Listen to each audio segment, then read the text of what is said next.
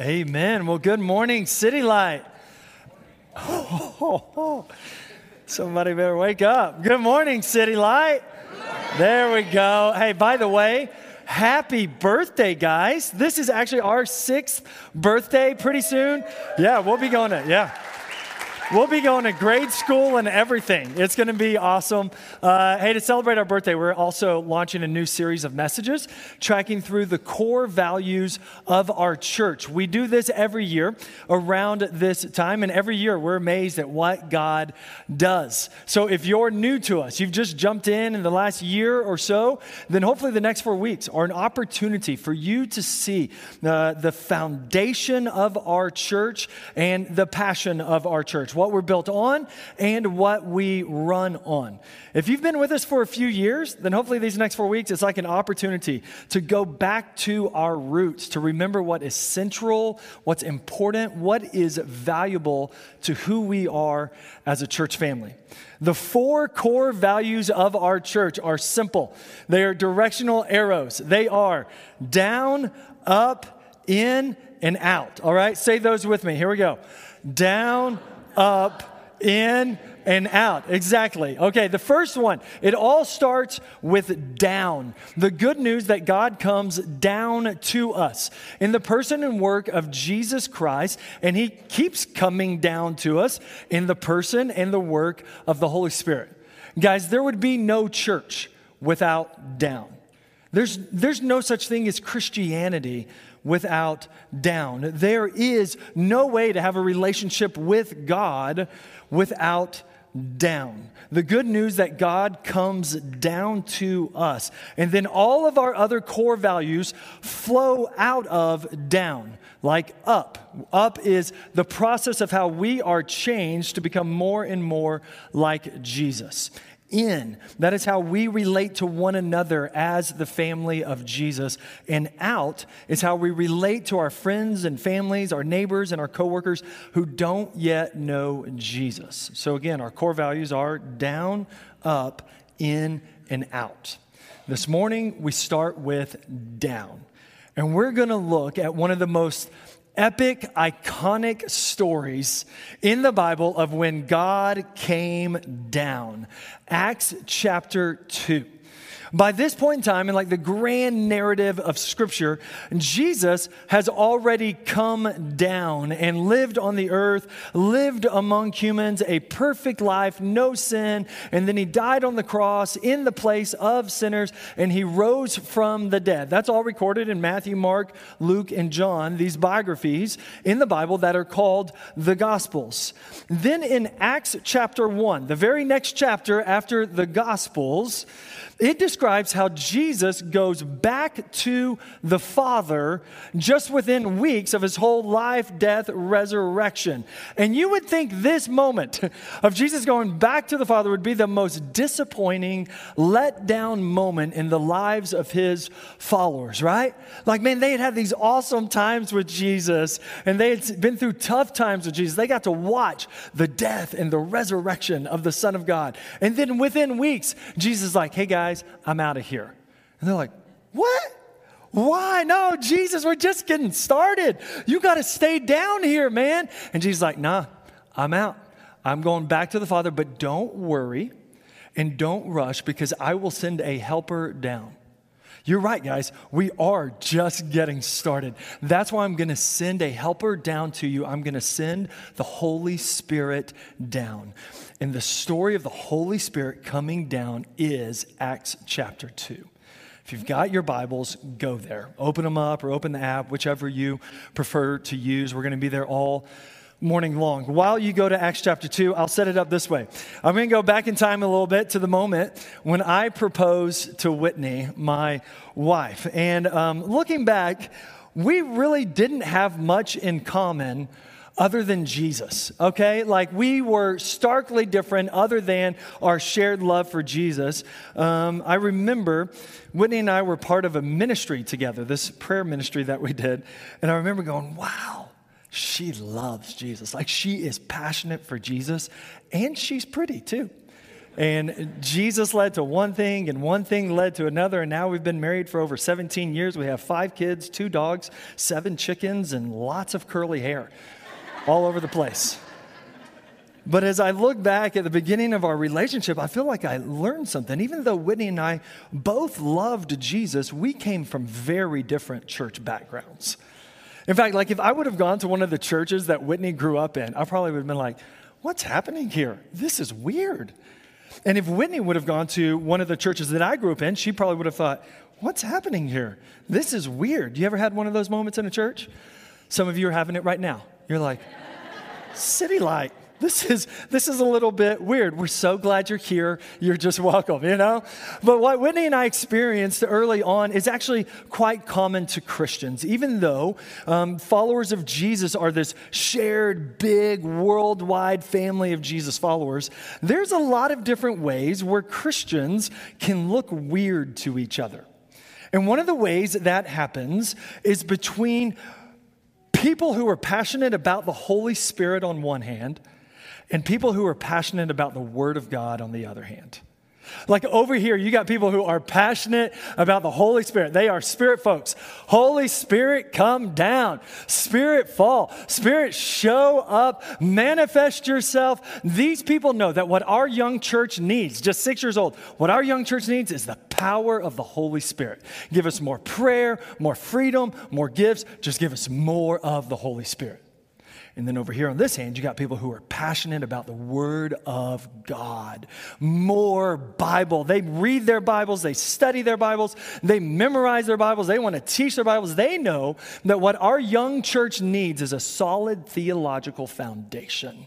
They're saying, give us more truth, more teaching, more classes, just more Bible. So you've got spirit folks and you've got word folks. In Acts chapter 2, we read a narrative of how the Spirit of God and the Word of God come together in a beautiful way. It wasn't just the Holy Spirit doing His thing, it wasn't just the Word, the Bible doing its thing, and it wasn't the Spirit against the Word or the Word against the Spirit. No, the Spirit of God came together with the Word of God to exalt to glorify the Son of God, Jesus Christ. And may that be true of our church this day and for decades to come. Amen? So let's jump in. Acts chapter 2, verse 1. When the day of Pentecost arrived, they were all together in one place. Now, Pentecost was a Jewish festival, like a Jewish holiday, and it would have taken place 50 days after Jesus died. Okay, so Jesus died, he rose again, he goes back to the Father. Now, 50 days after his death, this is happening.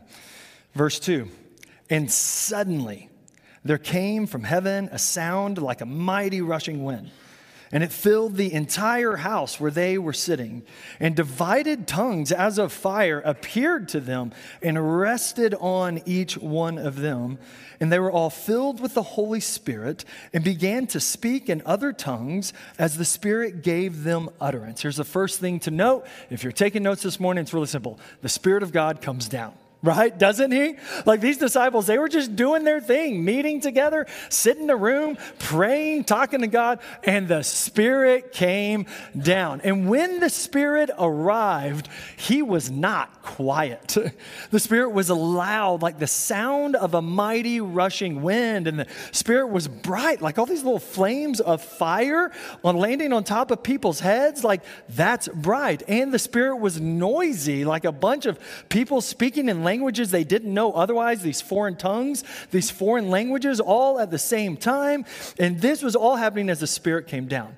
This was the fulfillment of what Jesus had promised to his disciples just one chapter earlier in Acts chapter 1. He said, Hey guys, I'm going to send the Holy Spirit. You stay where you are and wait for the promise of the Father. Wait for the Spirit to come down on you. Then, when He has come down on you, you will be my witnesses to the ends of the earth. And now it's happening. Like the Holy Spirit's falling, He's coming down on them. So, probably what we should do here is just pause and ask this question Who is or what is the Holy Spirit?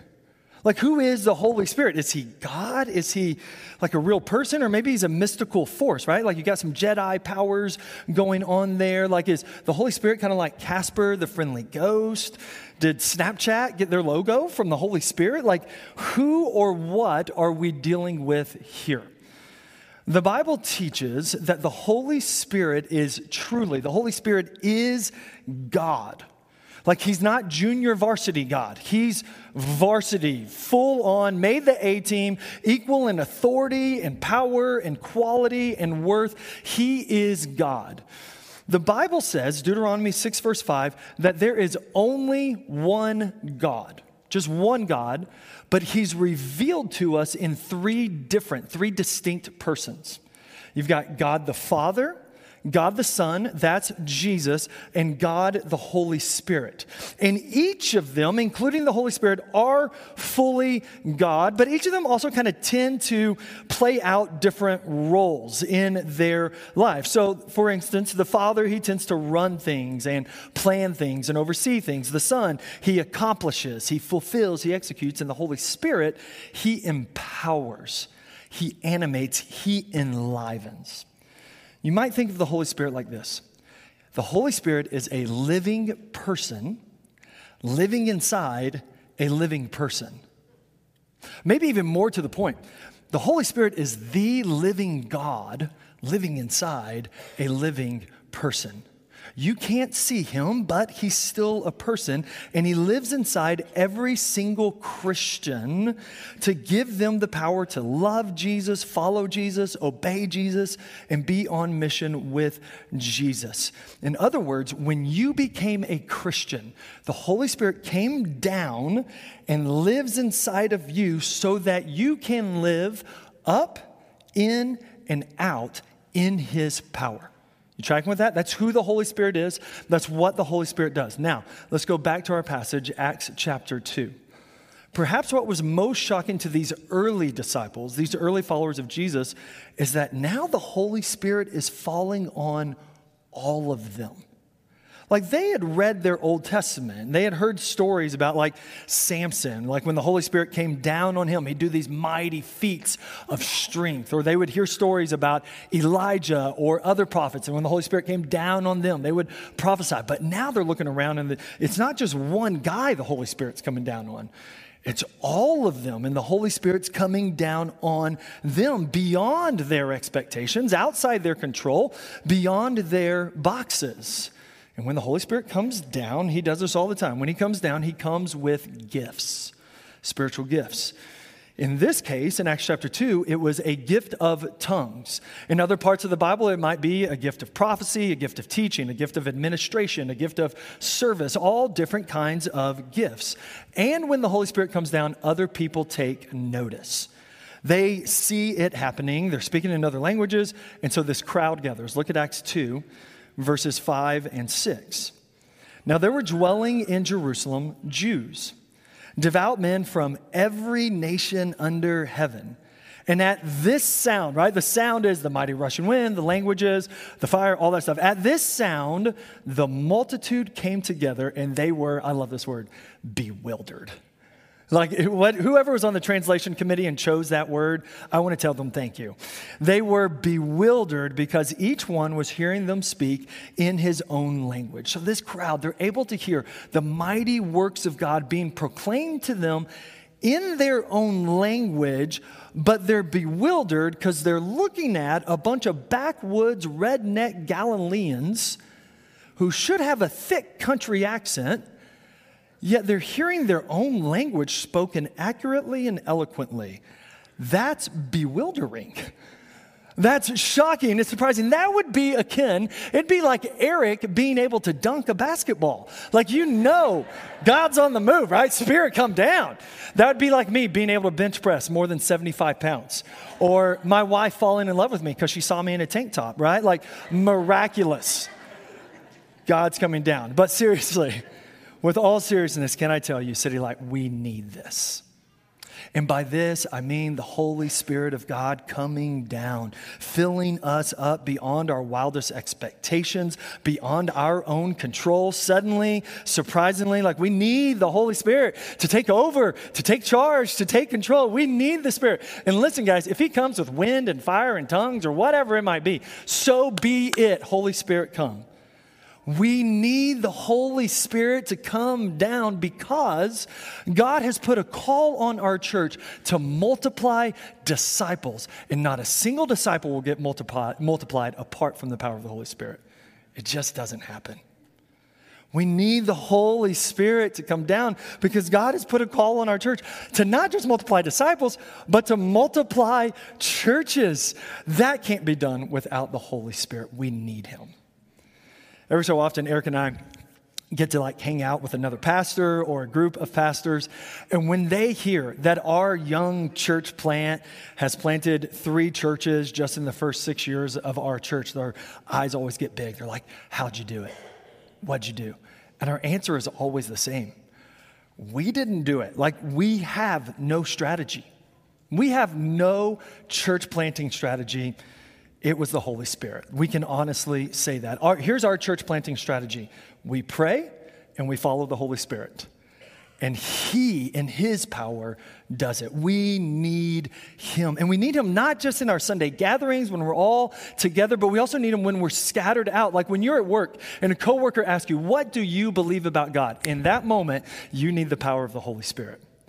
When it's late at night and temptation comes knocking on your door, you need the power of the Holy Spirit when relationships fall apart, when plans go wrong, when tragedy hits you, you need the power of the Holy Spirit. So, City Light, may our gatherings and our scatterings forever always be marked by the power of the Holy Spirit. Amen, church?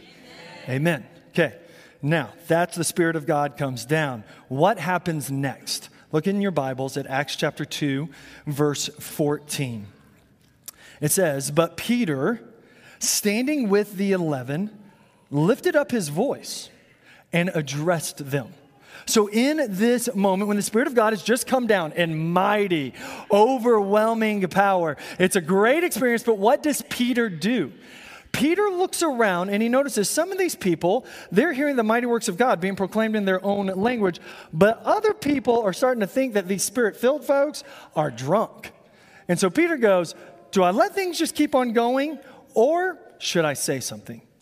Peter chooses to say something. Here's what he says, the end of verse 14. He says, Men of Judea, and all who dwell in Jerusalem, let this be known to you and give ear to my words. So Peter lifts up his voice. He addresses them. He wants something to be known. He asks them to give ear to his words. So, in the midst of the wonderful, powerful experience going on with the Holy Spirit, I think Peter rightly and wisely sees the need for some teaching. There had just been a manifestation of the Holy Spirit, and he's going, now we need an explanation from the Word of God. So, the Spirit of God comes, and the Word of God is preached. The Spirit of God comes, and the Word of God is preached. Here's what Peter continues to say, verse 15 For these people are not drunk, as you suppose, since it is only the third hour of the day. I can just imagine Peter going, I sure hope that's the case. Verse 16 But this is what was uttered through the prophet Joel. Now, we're not going to read the whole Joel passage, but here's what stands out. Look, look, at this. Peter quotes the Bible.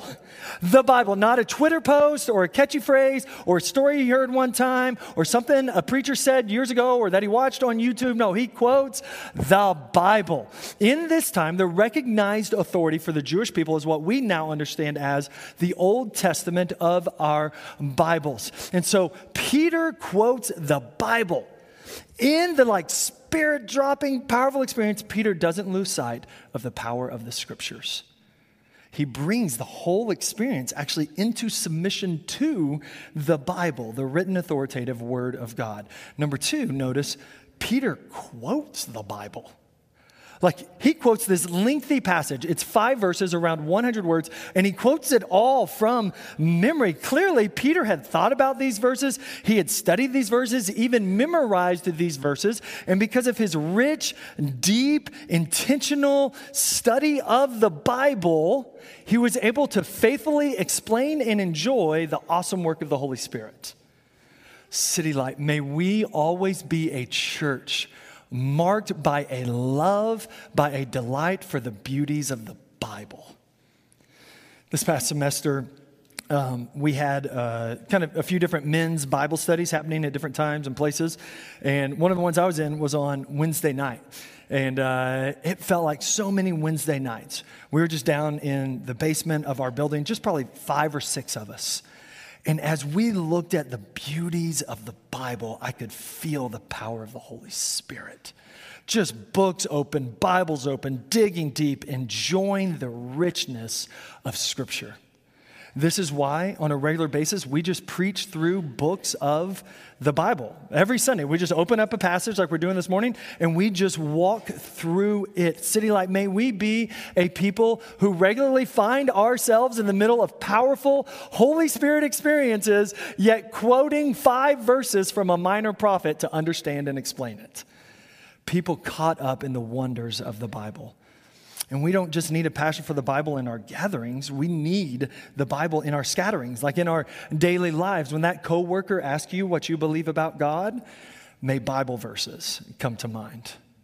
When temptation knocks on your door late at night, may Bible verses come to your mind when relationships fall apart or plans go wrong or tragedy strikes you, may you have Bible verses that are just saturating your mind. May we be a church marked by the beauties of the Bible, both in our gatherings and our scatterings, all right? So the Spirit of God comes and the Word of God is preached, but we're not done yet.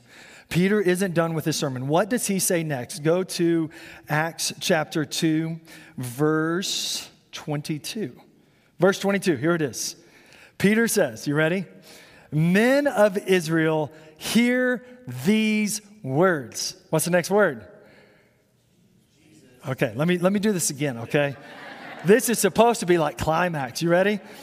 Men of Israel, men and women of City Light, hear these words yeah, Jesus of Nazareth. This is beautiful. Track with us. The Spirit drops, the Word of God is preached, and it's all about Jesus.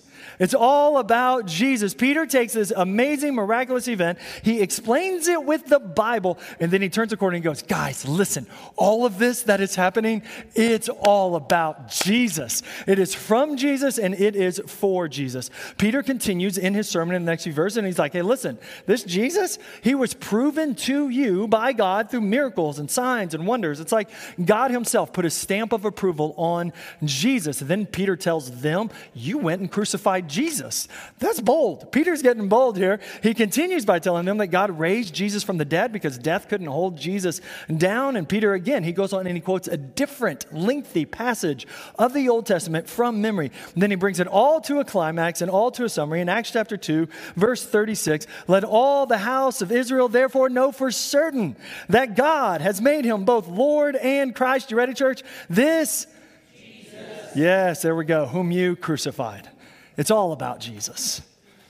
The Holy Spirit coming down with tongues, fire, wind, gifts, whatever it is. It's all from Jesus and it is for Jesus. The Bible, the Old Testament, with all its chapters and verses and stories, it's all from Jesus and it's for Jesus. All the history of kings of Israel and prophets speaking in the Old Testament and all the lessons learned from the Bible, it's all from Jesus and for Jesus. And I think if some way, somehow, Peter was the one standing on this stage delivering the message this morning, he'd say the same thing to us, City Light. He'd say, Hey, listen, you remember when God called you to plant a church in Council Bluffs? From Jesus and for Jesus. You remember when God called you to like start some city groups and they multiplied into more city groups and they multiplied into other city groups? It is all from Jesus and for Jesus. You remember when Sherwood Community Church said, Hey, we want to give you our building and join up into the mission of multiplying disciples and multiplying churches? That was from Jesus and for Jesus. You remember when you got that phone call from a pastor in small town southwest Iowa and they ended up giving you a building? You guys got to plant a brand new church in Emerson, Iowa? From from Jesus and for Jesus. You remember when Jason and Sarah Joe Wilson moved from Pennsylvania, Pitt, Pittsburgh, Pennsylvania, to Council Bluffs, Iowa, only then to be sent to Kansas City, Missouri to plant a brand new church? That was all from Jesus and for Jesus. You remember when Chuck and Kennan and over 75 others were called and they went out and they planted the church in the midst of a global pandemic? That was from Jesus and for Jesus. You remember when your children came to faith? And got baptized? When your life was changed by Jesus, when over 175 people have been baptized, when over half a million dollars has been sent out of our church to global missions and church planting, all of it from Jesus, and it is for the glory of Jesus. Hear me, City Light. The story of our church is no different from Acts chapter 2.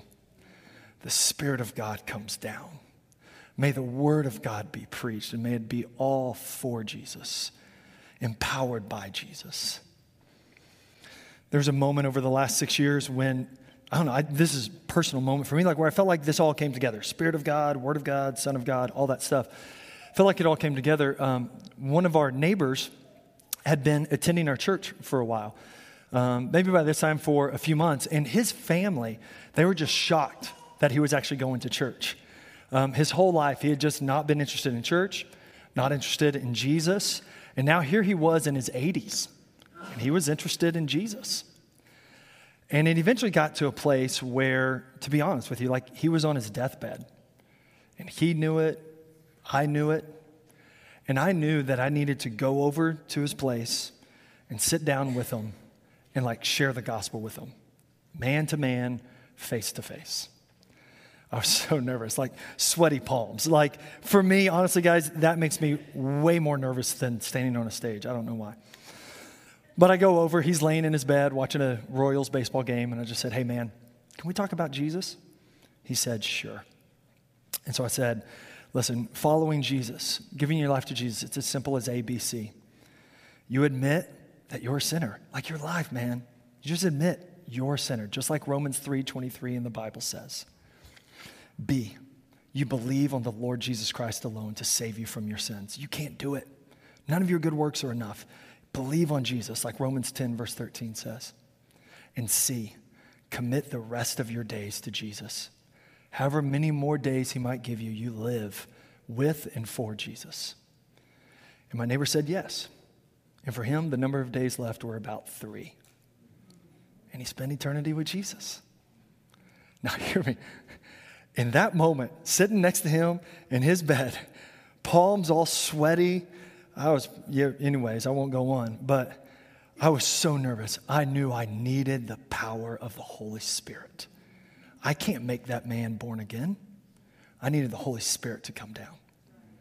And I knew in that moment I needed the Word of God. Not like my idea of what the gospel might be. Like I needed real Bible verses, the Word of God to share with them. And I also knew that the Spirit of God and the Word of God, they were doing this all for the glory of Jesus. Not for church, not for his church attendance, not because of some speaker or I didn't know. This was all for Jesus. And by the power of the Holy Spirit and the goodness of the Word of God, this man gets to spend eternity with Jesus. How about you? Where do you need the power of the Holy Spirit in your life? Where do you need to go back and revisit and say, Oh God, give me a passion for your Bible so that I know Bible verses, so that I can sink into how good you are as I read and I study my Bible. And then I go back out and I'm like, I need the power of the Holy Spirit. Spirit of God, show up here. Spirit of God, show up in our gatherings.